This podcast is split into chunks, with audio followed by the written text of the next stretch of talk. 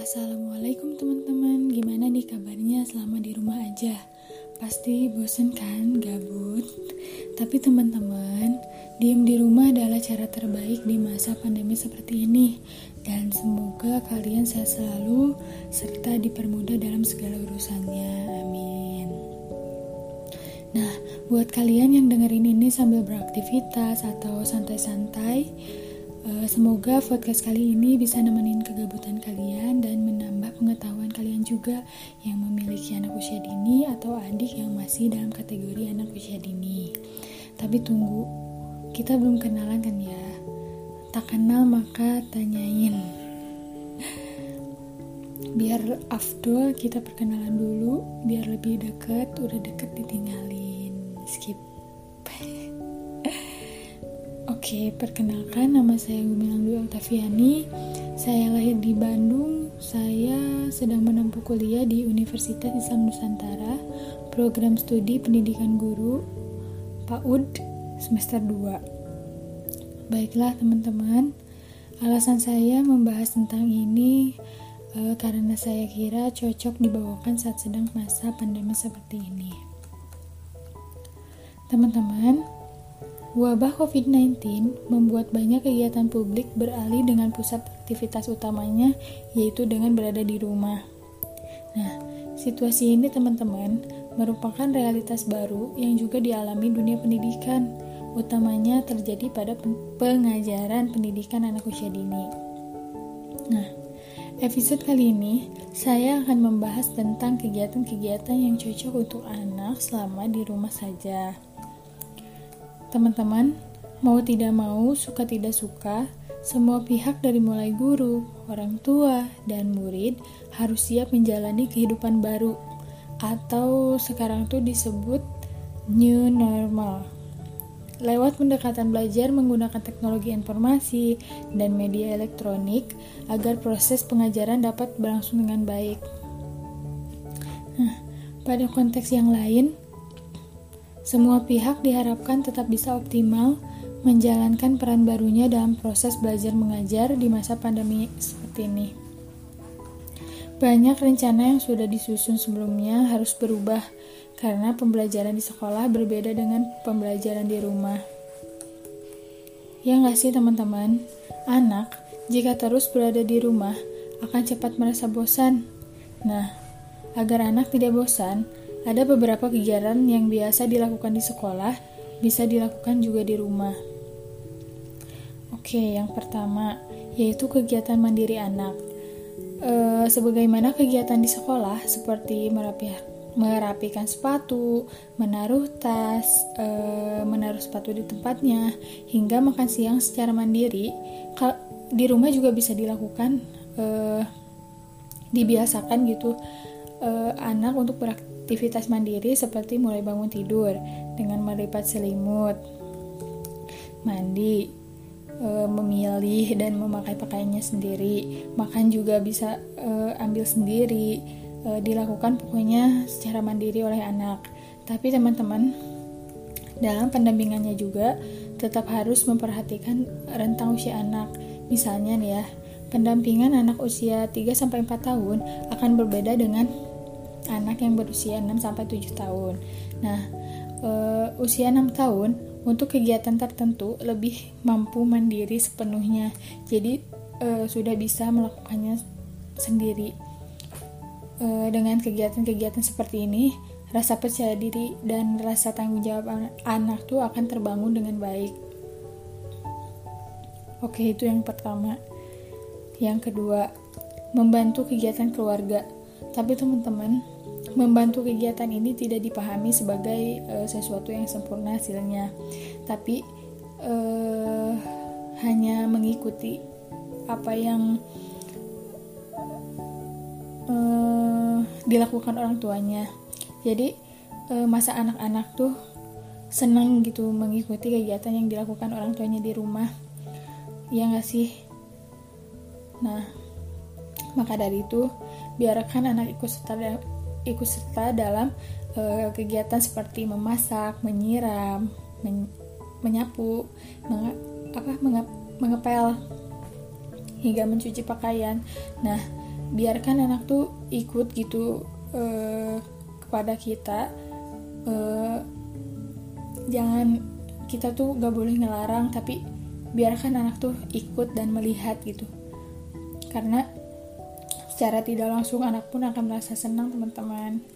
Nah kegiatan-kegiatan ini dapat memupuk rasa empati mengembangkan sikap toleransi dan tentu saja aspek perkembangan lainnya. Itu yang kedua. Yang ketiga membuat permainan sederhana.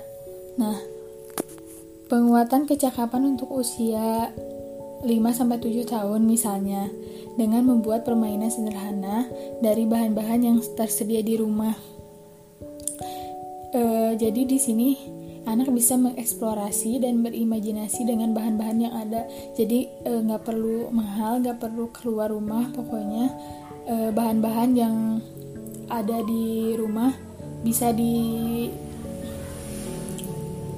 pakai gitu. Apakah akan dibuat mobil-mobilan, membuat pot bunga dan lain sebagainya itu tergantung imajinasi anak akan membuat apa. Nah, kesempatan menuangkan ide yang diberikan pada anak ini akan membangun kemampuan berpikir kritis, pantang menyerah, kreatif dan percaya diri untuk mencoba hal-hal baru. Seperti itu. Itu yang ketiga. Yang keempat, menumbuhkan e, jiwa seni. Kegiatan selanjutnya dengan memberikan ruang kreativitas anak melalui beragam seni seperti menggambar, melukis, bernyanyi, menari, atau menggunakan perkakas untuk alat musik dan lain sebagainya. Pokoknya eh, tumbuhkan jiwa seni anak itu seperti eh, bernyanyi eh, karena dengan bernyanyi atau seni itu eh, kita bisa mengeksplor isi hati atau uh, yang ada di pikiran kita bisa dikeluarkan lewat seni. Jangankan anak kita juga sebagai orang dewasa gitu kalau udah uh, apa ya bermain seni suka enak aja gitu. Uh, ya seperti itulah. Nah Kenyamanan yang dirasakan anak juga dalam menuangkan ide kreatifnya melalui kegiatan seni merupakan sarana yang sangat dianjurkan untuk anak menyampaikan perasaan, ide, dan imajinasinya. Jadi biarkan anak itu berimajinasi dengan seni. Ya. Yang kelima, memantapkan praktik keagamaan. Nah, ini satu di antara karakteristik karakteristik anak tuh adalah meniru. Misalnya, anak usia 2 sampai 4 tahun biasanya lekat akan perilaku meniru. Jadi sebaiknya kita ayah atau bunda membiasakan e, melakukan praktik keagamaan sebagai modelnya. Kita tuh sebagai modelnya e, yang akan ditiru oleh anak seperti bersembahyang, mengaji dan lain sebagainya. Anak tuh uh, jangan di anak tuh nggak bisa disuruh dek sholat dek. Uh, nggak. Tapi anak tuh akan melihat uh, apa yang dilakukan kita. Kita tuh mis uh, misalnya bersembahyang ya. Uh, terus ada anak lewat. Nah pasti anak tuh akan kepo lah istilahnya. Pengen ikutan juga sholat meskipun ya uh, belum benar tapi udah ada keinginan gitu untuk bersembahyang melihat kita sebagai modelnya. Atau bisa juga mengaji. Dengan mengaji kita juga uh, harus apa ya bisa jadi apa ya anak tuh bisa jadi bisa ingin gitu mengikuti kita dengan mengaji dan lain sebagainya. Nah ini tuh merupakan uh, kesempatan gitu di masa pandemi ini untuk ayah atau bunda atau kita uh, untuk sering mengajarkan keagamaan kepada anak. Karena sekarang tuh waktu yang lebih leluasa berada di rumah tuh uh, jadi kesempatan gitu. Waktunya lebih lama di rumah uh, kegiatan semuanya di rumah. Jadi ini tuh kesempatan buat kita um, mengajarkan keagamaan dan pembelajaran yang lain e, di rumah juga kepada anak. Nah,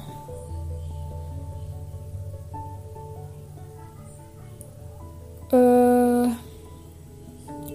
guru juga harus bisa menyeimbangkan tugas. Apakah e, orang tua tuh mampu gitu yang pokoknya yang bisa dilakukan orang tua juga. Pokoknya guru dan orang tua tuh di masa pandemi ini harus e, bekerja sama untuk e, pengajaran anak usia dini. Karena e, apa ya pokoknya? E, sangat sulit gitu untuk ada yang batuk. Untuk jika dilakukan oleh seorang guru atau orang tua aja itu tuh pasti susah gitu. Ini pokoknya harus ada kerja sama antara uh, orang tua dan guru untuk melaksanakan pembelajaran agar terlaksana dengan baik juga perkembangan perkembangan anak tuh bisa dilakukan dengan baik gitu. Nah, untuk itu mari bersama-sama kita jaga diri, jaga keluarga di masa pandemi ini agar uh, semuanya cepat kembali seperti semula. Uh, terima kasih teman-teman sudah bersedia mendengarkan podcast kali ini. Harapan saya Semoga podcast ini diterima dengan baik dan bermanfaat bagi kita semua di masa pandemi ini uh,